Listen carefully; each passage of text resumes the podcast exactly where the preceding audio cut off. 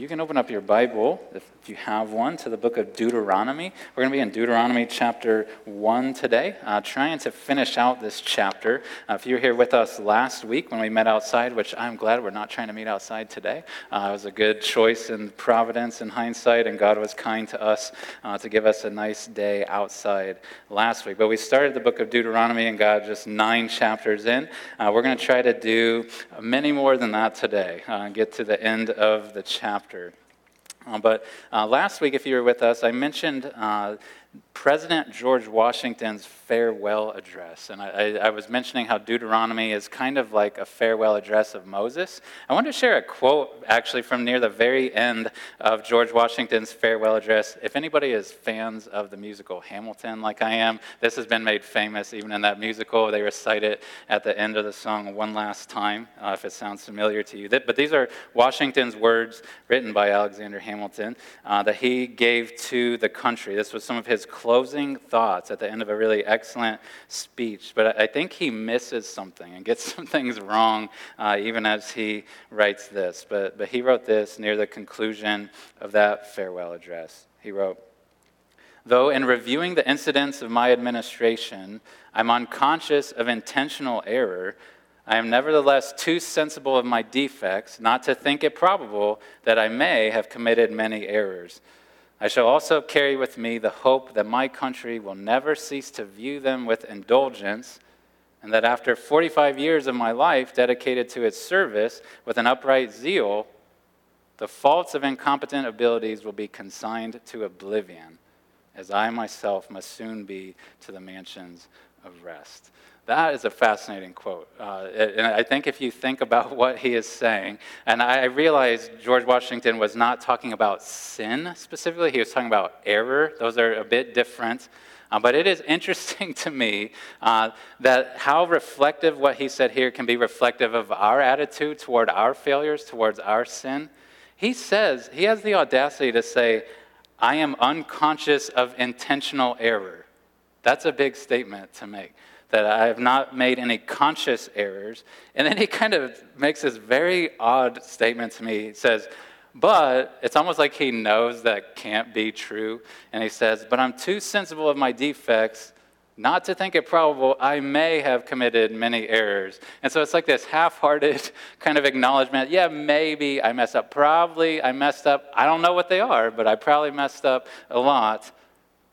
But then, even acknowledging that, his hope is that people will forget those things, right? That, that, that as they come aware of them, as they become aware of flaws, uh, things that he may have done that were wrong, his hope is that they will be consigned to oblivion, that they'll be forgotten, that they will not be viewed on his record, they'll not be viewed as part of his legacy. He hopes that they can be uh, indulged, even, they can be kind of expunged from his record. And I think this is true of us, and I know he's speaking about errors, but as we think about sin in our life, many times we may have the audacity to say, I'm not even aware that I am sinning. Because I, I, think everything I do is right. I think that I'm making the right decisions. We may deny the very reality of sin in our life. We may try to pretend that it's not even there.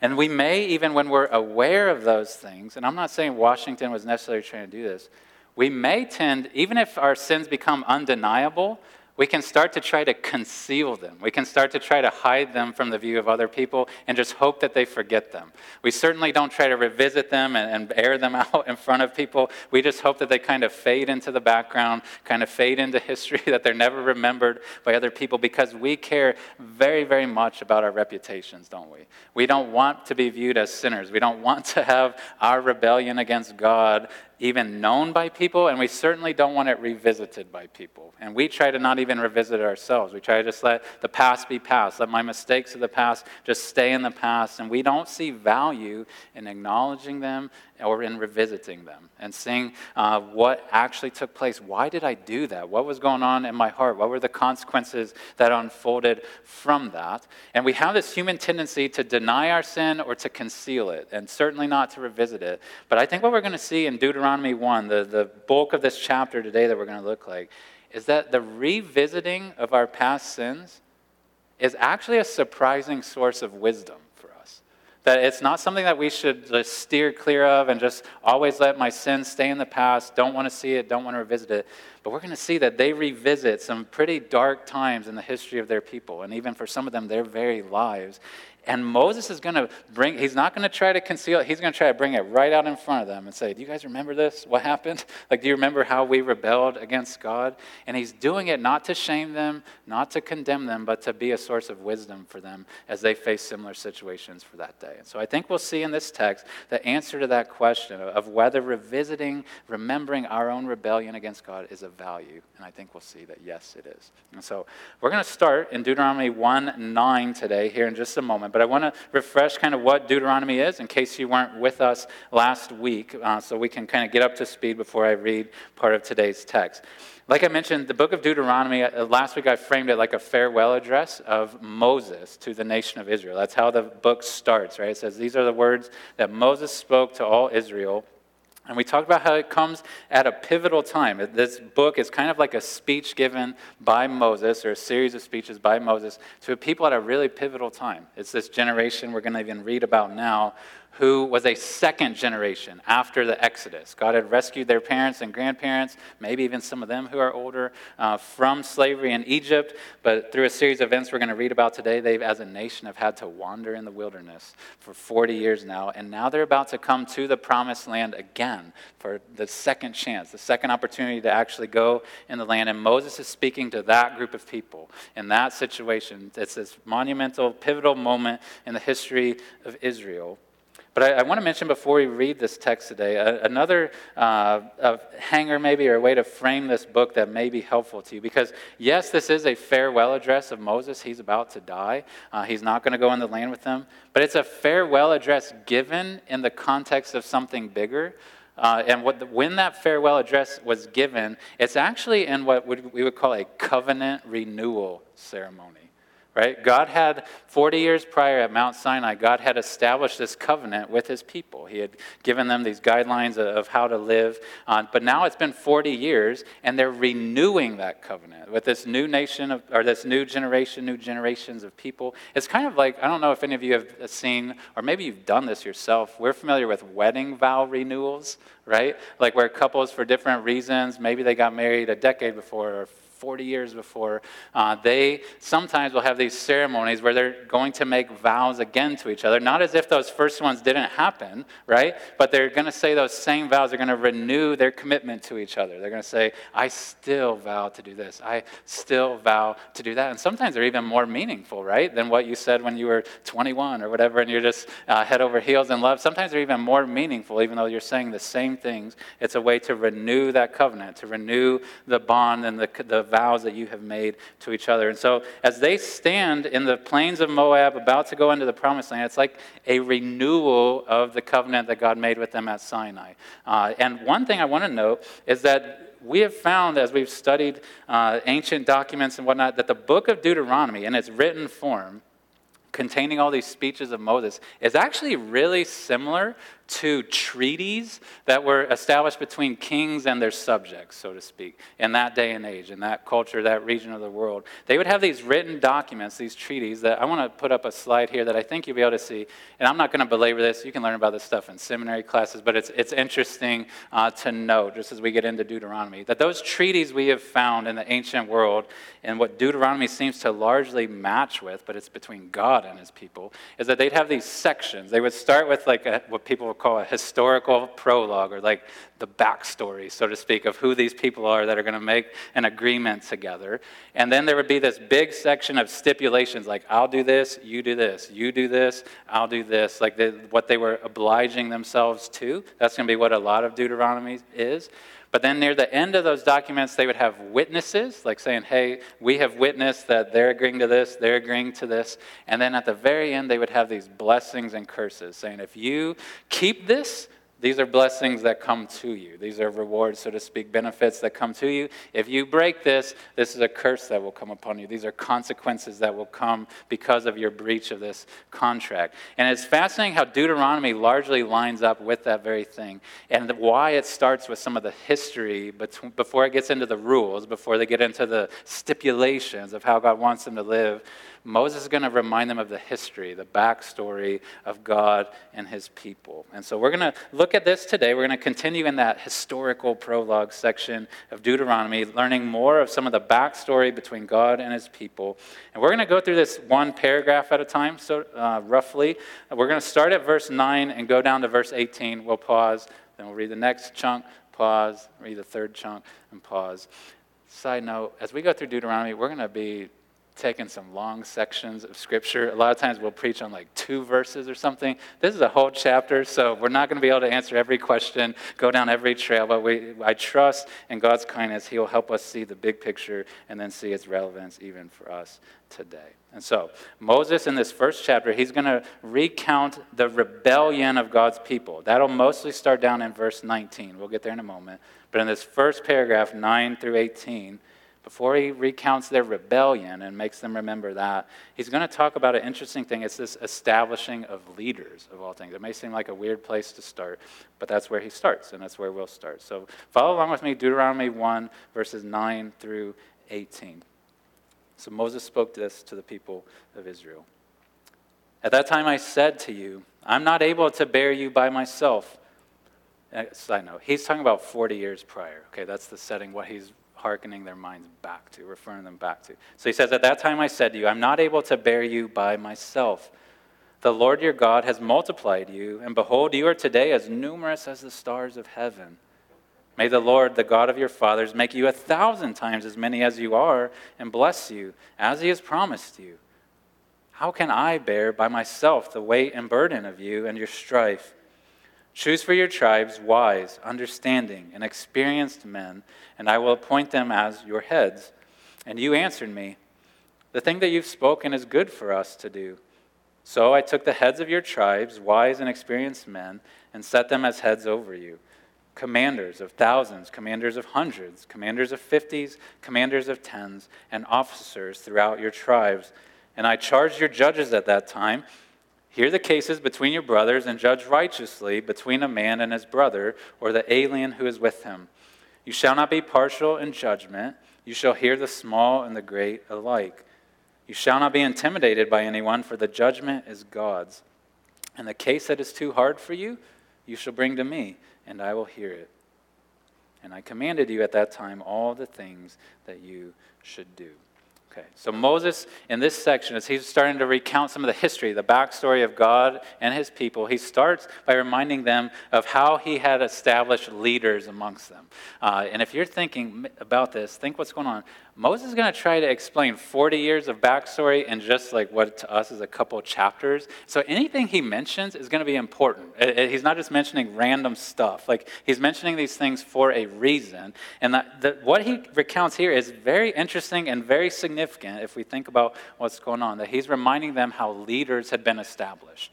Okay? And what he recounts for them, just to recap the history, is this. Is he's recounting how 40 years prior he had really started as the leader. It was already a huge nation at that point in time, he had already started to feel the weight of his own weakness, the weight of his own limitation as one man. Even though God had given these tremendous gifts, he knew the weight of responsibility, he knew the scope of it, that was something he could not bear himself, something that he could not do on his own, right?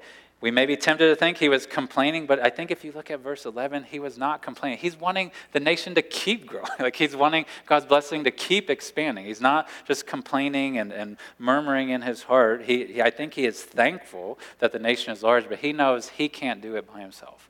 And so, what happened back then, 40 years that he recounts for them, is he has them, this is verse 13, he has them choose from amongst them. They were divided into tribes, right?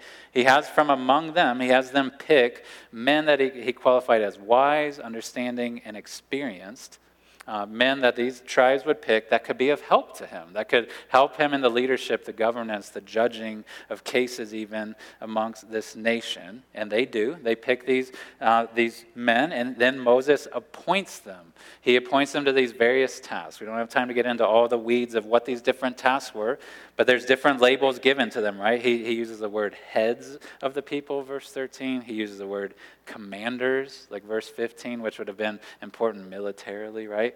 uh, of different sizes of units of people. And then in verse 16, he refers to what he called judges of the people who would hear cases. And so he, he appoints these different people to different offices, different functions, these men into different roles within the nation.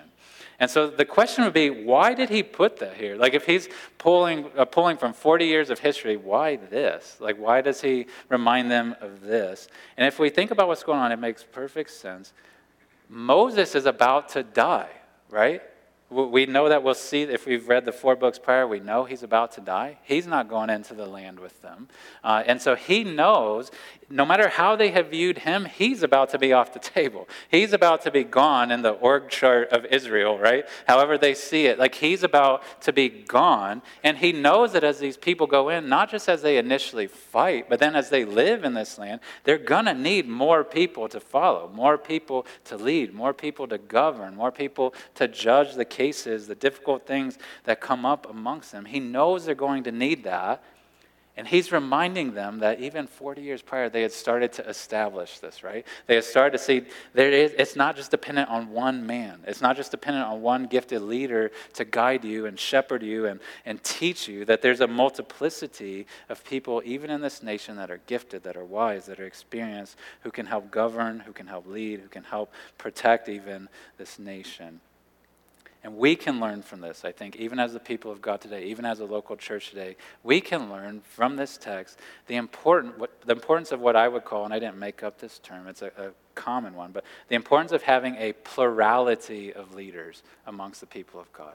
That it becomes very unhealthy and dangerous when churches, when groups of Christians have one singular person that they find leadership from, that they just see, here's the person, we're going to listen to him, we're going to follow him, we'll do what he says and they, they don't start to see that there's a giftedness amongst many people in the people of God, that there's experience and wisdom, that there's diversified gifts amongst the people of God. And Moses wanted them to know that that is a good thing. That is something to strive for. It's not just to have one person at the top, but to have multiple people that at different levels and different responsibilities that you can look to for guidance, for instruction, for encouragement, for even protection for yourself. And so this benefits, if you think about this, having multiple leaders, a plurality of leaders in a church is really helpful for the leaders themselves and it's helpful for the people at large, right? It's helpful for the people themselves because no human being is intended to bear full responsibility for an entire group of people. That, that we weren't made to do that. We don't have capacity to do that. So as we expand leadership, as we multiply it in a group of believers, uh, there is a shared responsibility that actually multiplies rather than divides, right? That there's an ability for those people to care for each other, help fill in where there's gaps, where there's blind spots in each other. Whereas if you just have it reside residing in one person, there's going to be holes, there's going to be weaknesses that, that are not filled. And so it benefits the leaders themselves, and then it benefits the people. Um, Moses knew there's limits to what I can do. And if I just try to do all this, there's going to be all these people who are hurt, all these people who are just uncared for, all these people, all these conflicts I just don't have time to deal with. And he knew that to best not just care for himself in establishing leaders as if that's all that matters, he knew for the people that he needed to have multiple leaders, that he needed to have a, a multiplicity of people who could lead, guide, shepherd these people. And this is true of the people of Israel. It is true of the people of God throughout all times and all places that we need a multiplicity, a plurality of leaders. And I want to just take a moment to thank God and to celebrate that that it's I think, true in the life of our church here. Uh, that, that I am thankful to God that we have, currently, we have five, hopefully soon to be six elders in our church. We have seven, soon to be eight deacons in the life of our church. Uh, we have a few dozen almost life group leaders in our church. We have numerous teachers. We have numerous teams of people who have different leaders in different capacities who are using their gifts to serve in all sorts of ways. And I celebrate that. I rejoice in that. I want to see that continue and to grow, to have more and more leaders in the life of our church. Even next week, we're going to have the privilege of praying for Josh Topol, our brother right here. He's joining our diaconate, our group of deacons, to help serve in the care of our congregation. And God has gifted him and equipped him, and we've uh, vetted him through the congregation, and we're affirming of him. And we got last week to officially vote as elders to have him become one of the deacons of our church. And so next Sunday, we get to celebrate that and pray for him. And it's a wonderful thing to see leadership in the life of the church grow. And I am particularly thankful. I want to say this He's not here today, uh, but I am particularly thankful for Pastor Larry in the life of our church. Uh, I cannot help, not that he is like Moses uh, and he is not soon to die, he's not leaving us, uh, but I am thankful to God for my friend and for my fellow pastor Larry. Uh, if you don't know him, he has served as an elder here for almost 40 years now. In a couple weeks, it'll be 40 years uh, that he has served as an elder, that he and Gladine have been functioning as a, li- a core part of the life of our church. But I am thankful to God that God has given Pastor Larry humility in his life. He is an immensely gifted person who benefits our church in so many ways that God has given him humility to say, I'm not going to hoard leadership. I'm going to find men to come behind me and alongside of me to serve as pastors of our church. And he is an immense help to me uh, to, and to our other pastors as we seek to care for our church. I am so thankful to him that God, by his Spirit, has worked that into his life as he worked it into Moses' life. To not just hoard it, to not just uh, hold on to, to authority, but to, to share it and to spread it. It has been good for me, it has been good for our church. Whether you feel or not, it is good for you. Uh, that he has done that. And I am so thankful to him. Side note, later this month, we're actually going to have a dinner on Saturday, October the 23rd, uh, for him and Gladine in this very room to honor them, thank God for them. Uh, so I'd encourage you to come to that, whether you're a recent part of our church or you've been a long time part of our church, to come to that. It'll be a wonderful chance. It's a free meal on top of that, but to celebrate, honor them, praise God for them. There's even tables at the back of the auditorium starting today, and we'll have them up the next couple weeks where there's some cards where I would love for you to take some time, whether this morning or next Sunday to write a note of thankfulness uh, to them, highlighting how God has used them in your life to minister to you. And we're going to put those in a nice keepsake uh, for them to minister to them. But as I read this text, I am thankful to God anew for all of our leaders within our church and Pastor Larry in particular, and God's evident, uh, evidence uh, of his grace in Pastor Larry's life. And so, first, Moses establishes leaders. Now he's going to get to what I was previewing at the beginning of the sermon, where he's going to actually bring the rebellion of the nation of Israel right up back into their face. Not in an aggressive way, not in a shaming way, but he's not trying to hide it, not trying to keep that just in the, the annals of history, but he's going to remind them of it, lest they forget it. And it's going to be beneficial for them, and it's beneficial for us to read it because we are not that different from them. So he's going to bring up some very painful memories for these people. This think this would have been a reminder to many of the people that are even going to hear it of why grandma or grandpa is not there with them. Like why they're not standing there with them as they're about to go into mode. This is not just some historical story that's distant, and this would have been very weighty, very significant for him to bring back up to them as a people. And so I'm going to read for us the next paragraph, verses 19 to 20, 5. So I'd encourage you to follow along as Moses brings back this painful memory of Israel's rebellion. And I'll call this paragraph there, he's talking about their passive rebellion, what they didn't do back 40 years ago. Next paragraph will be more their active rebellion, something they did do. But he's going to remind them of both. So their passive rebellion, he's going to remind them of, start at verse 19. And when he says Horeb, he's talking about Mount Sinai, okay? He says, Then we set out from Horeb and went through all that great and terrifying wilderness that you saw, on the way to the hill country of the Amorites, as the Lord our God commanded us. And we came to Kadesh Barnea. And I said to you, You have come to the hill country of the Amorites, which the Lord our God is giving us. See, the Lord your God has set the land before you. Go up, take possession, as the Lord, the God of your fathers, has told you. Do not fear or be dismayed. Then all of you came near me and said, Let us send men before us, that they may explore the land for us, and bring us word again of the way by which we must go up, and the cities into which we shall come. The thing seemed good to me, and I took twelve men from you, one man from each tribe, and they turned and went up into the hill country, and came to the valley of Eshcol, and spied it out. And they took in their hands some of the fruit of the land, and brought it down to us and, the, and brought us word again and said, It's a good land that the Lord our God is giving us. Sorry, I'm going to continue. I was wrong about paragraph division. I'm going to read all the way down to 33. Yet you would not go up, but rebelled against the command of the Lord your God. And you murmured in your tents and said, Because the Lord hated us, he's brought us out of the land of Egypt to give us into the hand of the Amorites to destroy us. Where are we going up? Our brothers have made our hearts melt saying, The people are greater and taller than we. The cities are great and fortified up to heaven, and besides, we have seen the sons of the Anakim there. Then I said to you, Do not be in dread or afraid of them. The Lord your God, who goes before you, will himself fight for you, just as he did for you in Egypt before your eyes, and in the wilderness, where you have seen how the Lord your God carried you as a man carries his son, all the way that you went until you came to this place. Yet, in spite of this word, you did not believe the Lord your God, who went before you in the way to seek out a place to pitch your tents in fire by night and in the cloud by day to show you by what way you should go. So, this section, I think Moses is reminding them of the passive rebellion, what they didn't do back 40 years ago. And I just want to recount it uh, to make sure we're up to speed and then think of its relevance. Brief history of what he's recounting here. Uh, back as they left Mount Sinai, he's reminding this people that they had been taken across the wilderness, uh, verse 19, that it had been a difficult journey from Mount Sinai to the edge of the promised land 40 years before. And now they arrive at the edge of it, and he tells them, he reminds them that in verse 21, Moses told them, God's giving us this land, go up and take possession of it. Like God's promised it to us, go take it.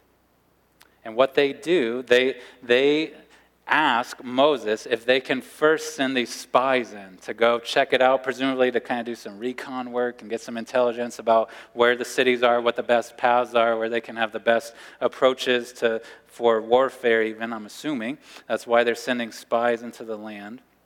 And Moses agrees to it. He, he says that it seems good to him. And they come back, verse 25, with good news, at least partially good news, about the land. They even bring some of the grapes. I don't know what those would have been like, uh, but they bring some of the fruit of the land. Uh, they bring that back, and they, have, they call it a good land, verse 25. But then verse 26 comes, and Moses reminds them a verse, a phrase he's going to repeat later again. He says, You rebelled against the command of the Lord your God. You rebelled against the command of the Lord your God. But why'd they do that? Why'd they refuse to go in? If the report was good, the land's great, fruit's awesome, uh, it's wonderful, why didn't they go in? Why did they rebel? Well, we know from what he's recounting here that the spies told them some other things too. Uh, they told them not just how big the fruit was and how great the land was, but they also told them how big the people were and how tall the walls of the cities were. Uh, how they even saw some people that presumably are like giants of their day in the land there. And what verse 28 says is that their hearts melted in fear as they heard this report. The, the, their hearts just melted within them as they heard this report. And they come to a point, verse 27, where they're murmuring in their tents, and they even suggest that God hates them. That, he, that may make no sense to us, but they, they are suggesting that God hates them and that He's brought them out of Egypt now just to destroy them in the promised land, to let just a different people destroy them. They're even accusing God of hatred and destruction toward them. And in God's kindness, he lets Moses appeal to them. Like Moses hears this, he, he hears this, and then verse 29 and following, it's like he appeals to them a second time, saying, Don't be afraid of them. Like the God who's gone before us will go before us again. Like he will fight for us, he will be with us. Do it. Like he's giving us this land. Go up, take possession of it. He even, rather than giving in to their depiction of God hating them and destroying them, he uses this image of, of God being like a father if some of the fathers in the room may understand, it's just of carrying them as a son. When they couldn't do something themselves, he, he's carried them, brought them to this land, and now it's like he's setting them down and saying, Now let's do this together. I'll go with you, I will fight for you, but we're you're going to go with me. That's the image that he's using with them to counter their lies that they're believing. He's even saying in verse 33 that God has gone before us to find a place for us to live. Like He's scouted out the land, He's found a place for us to live. He will take us into it, He will give it to us. But Moses is reminding them that they did not go in. Even though the first instruction was given, though the appeal was made, they did not go in because of their fear. Why is Moses bringing this up? Like, why is he reminding them from 40 years prior? Why does this make his short list of what he reminds them of histo- history wise? It may feel obvious, but the reason he's bringing it up is because they're about to go into that land. right? They're, they're about, it's a different part of it, but they're about to go into that same land with the same cities, with the same giants, probably with the same walls, with the same fruit, the same good, but also the same, the same fight that lay ahead of them. And they're going to eventually, they're going to send spies in as well right? They're going to send spies into Jericho, this strong city with huge walls. They're going to do some similar things that the generation before them did. They're going to hear the same news. They're going to feel the same tension to fear. There is such a human tendency to be afraid of things that seem large and daunting, things that are bigger than us, things that we feel like we cannot do, things we cannot conquer ourselves. And I would know for you, did you notice Moses is using language? He's saying, You did this, you did this, you did that even though most of the people whose eardrums that was hitting had not been alive back then, he's saying, You guys believe this. You didn't go up. You, and I think why he's doing that is because he knew, well, one, they're the nation of Israel collectively, but he knew there's a human tendency in all of us, even us today, to fear and to let fear become the governing thing in our actions, in our decision making. And he's wanting them to see, You guys are no different from your grandma and grandpa. Like you are going to be afraid as well. You're, going to be tempted to fear and to paralysis and to disobedience. And he wants them to be aware. The reason he revisits this is he wants them to be aware of that dynamic in the human heart, to hear of things and to let fear just melt our hearts, to let it lead us to, to paralysis, to inaction, to, to not do the very things that God has done, that's commanded us to do. And he wants them to know, and God would want us to know today, we are not just passive creatures who feel fear rise up within us and then just are governed by that fear. Right? Fear rises up within us, and then we have a responsibility to do something with that. Uh, to not just be passive and be taken down the stream like a leaf floating on a river. But I, I read a quote from G.K. Chesterton recently. He said something like, "Dead things go with the stream; living things go can go against it." Like when we feel this stream and this tug of fear, we have capacity as the people of God, especially if we have the Spirit of God within us, to not just be drug along by fear, but to combat it.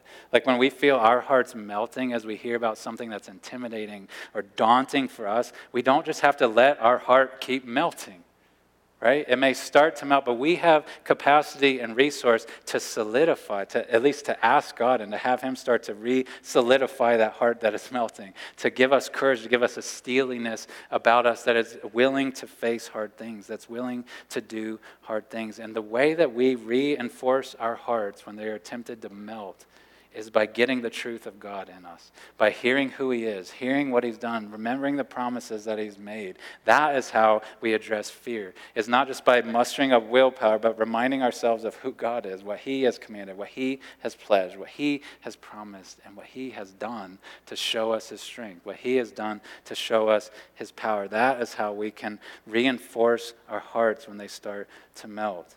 And we are no different. The, this generation of Israelites was no different from the one that came before them. We are no different from them. Like, we are tempted to fear. We are tempted to be cowards when we see big situations, when we see problems that feel unsolvable, when we come across people who seem so hardened in their sin that we think there is no way they would ever believe the good news. And we have a relationship that is so broken that we see no humanly possible way that it can be reconciled. And so, when we come across those things, sometimes we just give up like when we have a sin we're struggling against, we feel like, I have tried so many times, I cannot defeat this. We start to just believe it can't be beat. And we stop being active. We stop fighting. We end up being paralyzed and still and doing nothing.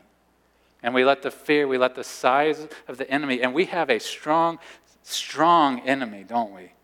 One that should, in a sense, strike fear, and should make us feel small. But these guys felt like grasshoppers in the land. We must remember that our enemies are like grasshoppers to Christ. Like, if we think we're small in comparison to them, think about them in comparison to Christ and let that give you resolve. Don't compare yourself to the problem, compare the problem to the strength of Christ. And let that give you encouragement to fight, to do what God has commanded you to do, to make effort to bring relief, to, to take the gospel to that person, to lean in to this difficult relationship, to fight hard to put sin to death in your life. Like, let God steel your heart again. Don't let it melt. And so we need to remember our failures, but some of us are prone to cowardice. We're prone to inactivity. We, and there is not virtue in that. Like sometimes we think, oh, this, that just doing nothing is the best solution, that passivity is somehow righteous, that, that doing nothing is somehow dignified, and it is not. Inaction can be driven, was driven by these, in these people's case, by cowardice, not by wisdom. And like when we feel that rise up in our heart and we know it's been a tendency in our life, we look back at it and review it and think, why do I do nothing? Like, why am I passive? Why do I let my heart melt? And then reinforce it with God's commands, reinforce it with His promises that He is with you, that He will help, that He can conquer the things that you cannot.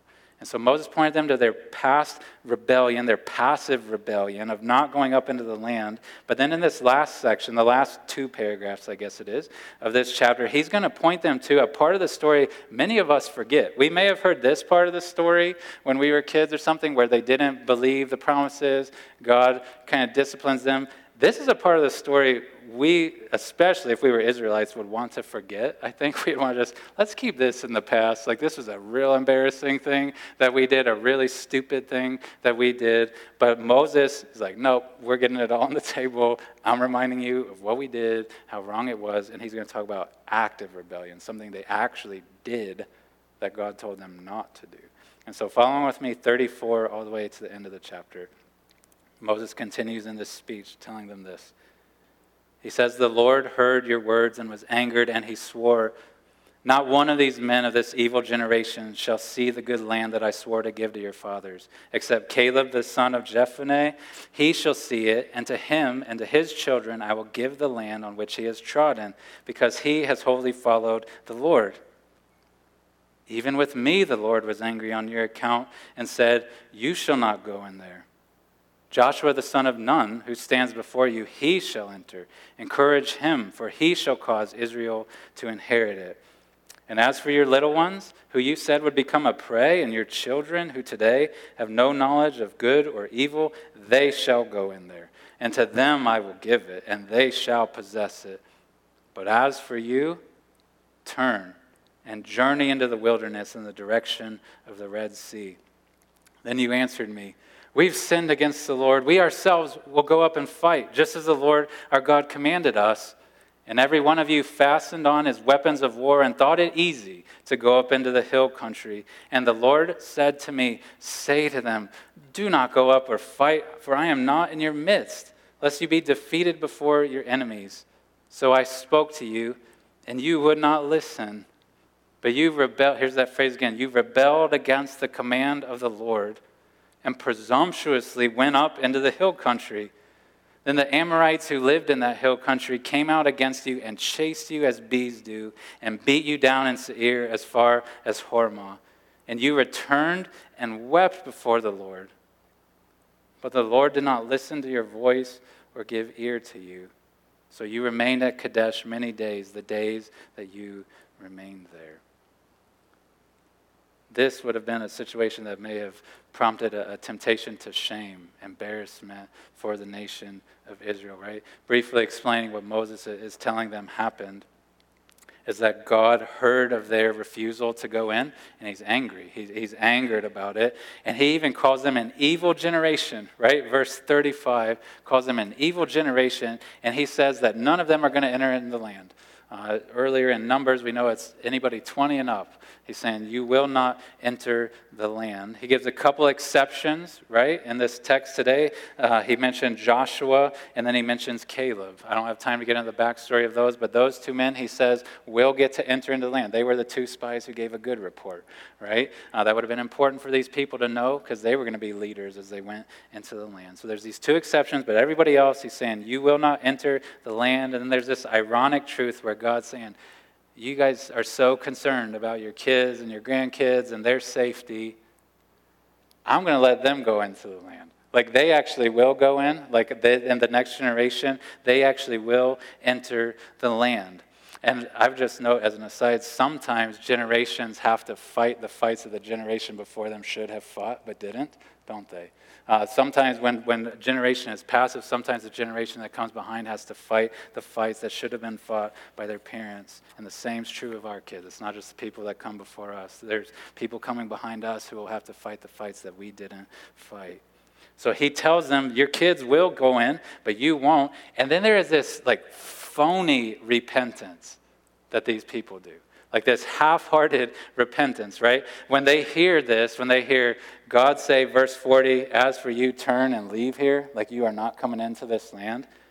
Now all of a sudden they're like, oh, like we've sinned, like we're, we're sorry, God, like we'll go do it, like we'll, we'll go into the land, we'll fight, and they, they get ready to go fight and to do what God's told them to do. It's like when, a, when you, t- if you're a parent, you understand this perfectly, or if you've ever been a kid, you understand this completely, where you were told to do something, and you were told and told and told, and your parents are extending mercy to you, second chance, fifth chance, tenth chance, and they're finally like, done, consequence coming. Now the tears come. Oh, I'll do it. I'll do it. I'll do it. And then you go say, okay, and you maybe got told no instead. You go do this. Like, go clean the toilet. I needed you to pick up your clothes. Now go clean the toilet. You're like, oh, no, I'll, I'll pick up my clothes. Uh, I'll go do that. And it's like, no, you were just told clean the toilet. Now you're just disobeying me in a different way right? Like you are finding a new way to disobey me by doing what I used to tell you to do. And if that's what these people are doing, they're saying, oh, we don't like that. We don't like that consequence. We'll do what you told us to do the first time, even though God just told them, don't do that. Like, and he gave them mercy again. Like Moses appeals to them again, just like he did about them not going in. He gives them a second chance, says, guys, do not do this. Like God has told me he won't be with you. Like he's not going with you. Like you will lose if you do this. Like, it is not even a question you will lose. You will get destroyed. Moses is trying to stop them, but they presumptuously go up, don't they? That word is even used. That they presumptuously go. They think it easy somehow. In their twisted minds, the thing that they were so struck fear of, now they think it's going to be easy to do. Well, God will, God will help us, right? And they get beat down by the Amorites. Interestingly, if you were here last Sunday, I know bees were chasing us around last Sunday. That may be a vivid memory in your mind. This would have been worse than this. He says that they were like bees just coming out at these people, like running them off. They got destroyed, they got embarrassed, they come back to camp, verse 45, weeping before the Lord.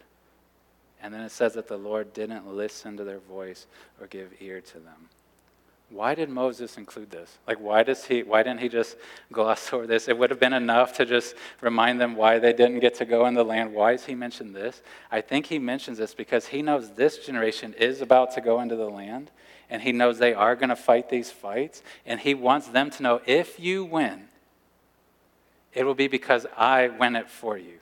It will be because I am with you.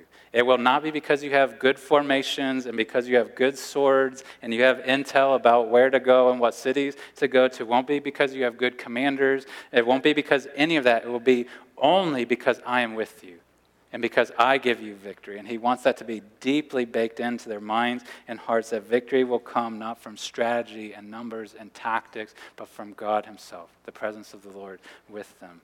Because these people, when they went up to the Amorites that day, they had the, probably the same people, the same weapons, the same knowledge that they would have had if they had obeyed the first time. And instead of winning, they get routed.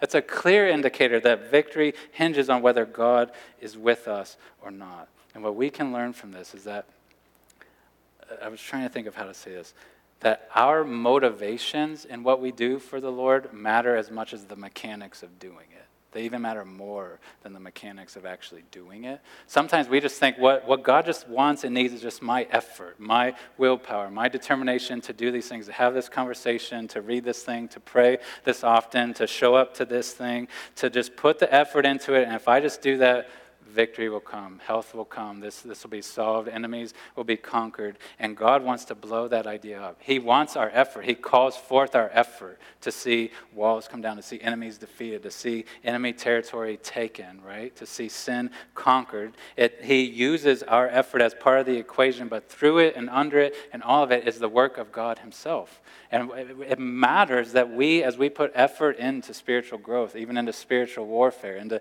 evangelism, into trying to take enemy territory, it matters that we do so with trust. It matters that we do so with a sense of our dependency that God has to make this thing work. It's not just a matter of me doing it and voila, it happens, but we should be prayerful. We should be dependent, asking God to work because they, they appeared outwardly to be very godly in this moment, didn't they? Oh, we're sorry. Like, we really are serious this time. We'll go do it. We'll fight. We'll risk our lives. They appeared godly, but in their own hearts, they were trusting in themselves. And God lets them get routed to show the, the weakness of them as a people. And we're going to see in Deuteronomy over and over again God saying to them, You are not as great as you think you are. Like, I did not choose you because you're great, because you're big, because you're wise. I didn't pick you, and I'm not going to give you victory because of those things. I'm giving you victory because you're weak. And like it'll show my ability, it will show my strength. And they needed to hear that. We need to hear that as we engage in trying to take enemy territory, as we seek to try to, to take the gospel to people, as we seek to try to grow in godliness and put sin to death in our life. We need to do so with dependence upon the Lord to actually give victory, to actually give success. And it's helpful when we have sinned. Some of us, we struggle with passivity and inaction. Some of us struggle with brazenness and just think, well, I, I'm gifted. I can conquer this thing. I can do this thing. And sometimes we need to revisit our past failures where we have just brazenly, arrogantly, presumptuously tried to do things on God's behalf without even consulting Him, without even asking for His favor, asking for His help. If that is our tendency, we need to address that and call that out and ask for the Lord's forgiveness and ask Him to help us obey, not just just with the right mechanics, but with the right motivations as well. Part of the value of remembering our rebellion is to know ourselves, know our tendencies, right? Know where our weak spots are, know where the holes in our armor are, to know uh, where we can be defeated and how we can give in to temptation. So part of it is knowing ourselves. But part of why I think God, in His kindness, allows us to remember our rebellion calls us to remember our rebellion is not just so we can learn more about ourselves, but so we can remember things about Him. Because part of why I think Moses wanted these people to hear this story, to hear the story of Israel, to hear their story of rebellion, passive and active, wasn't just to know themselves better and think, well, we need to do, we'll do it better this next time, we'll, we'll shore that up, but to know that God is gracious to them. He wants that to be deeply embedded in their mind and hearts is that God is gracious to us. And as we remember our rebellion, as we remember how passively or arrogantly, actively we rebelled against God, it is a reminder to us that if God is with me, if God is for me, it is not because I've earned it. It's not because I have obeyed him well and now he's giving success to me. It's because he shows grace to me. He bears with me. He forgives me. He uh, endures my sin against him. He is patient with me. We learn things about God's graciousness to us. Because I would note from this text, and you'll see it as we go th- through Deuteronomy, that though God did not go with them, he explicitly says he didn't go with them in battle up against the Amorites he did go with them into the wilderness, right? Like he didn't go with them into battle when they were arrogantly going up to fight, but he did go with them into the wilderness. Like he stayed with these people who were passively rebellious, actively rebellious. God stayed with them. Like he, he went with, out with them into the wilderness. He, he patiently endured their sin against him, their rebellion against him. And yes, there was consequences. That whole generation died off in the wilderness. But God still heard them. It says he didn't listen to them or give ear to them, but God heard them and he stayed with them and he loved them, not because they had earned it, but because God wanted to right? Because God was willing to extend forgiveness and grace and mercy to them. God stayed with them, He loved them, He led them, even out into the wilderness. And the same can be true of us as we consider our rebellion against God but even in increased measure, with increased confidence, we can know that God is willing to show grace to us, willing to stay with us in spite of our rebellion. Because this covenant that was being renewed and established here was a good covenant in some ways. Uh, there, there was this agreement, but there was those blessings and curses at the end, wasn't there? And a spoiler alert, I'm trying to give these maybe one a week. They're going to break the covenant and there's curses that need to be borne by them, right? Not blessings to be earned by them. But there is a better covenant that we get to be part of, the one our church is named after, right? Christ's covenant. There's a different, a new, a better arrangement of God with his people who are just as sinful as those Israelites. We are just as sinful as them. We passively rebel, we actively rebel against God. But in the covenant that is between the Father and Christ, and even that we get to be part of, it's important for us to remember that those blessings and curses, guess what? The blessing has already been earned by Christ, and the curse has already been laid down fully upon Christ. And he, he bore all of the curse that should come upon us for our guilt. That's what happened when he went to the cross, is he was taking our guilt upon himself. Moses couldn't read this. Like Moses couldn't bear the weight of it himself as one person of one nation of people. Jesus bore the wrath of God for the sins of all of his people of all time when he went to the cross. Like he, he bore the curse for us, and then he earned a reward. He earned blessing for God's people as well by living righteously and obediently, and God raised him back up from the dead to show that he approved. And now, in that arrangement, that agreement between the Father and Son, we can become part of that, and we get to receive the blessing of God. And the curse of God has already been removed for us if and only if we are actually united with Christ, if we are joined with Him by faith then we get to have that, cur- that curse has been lifted, it's been dealt with, and those blessings can be shared with us that Jesus has earned, right? There's this new, better covenant that we can be part of. And so the good news for us is that we don't need to conceal our sin, right?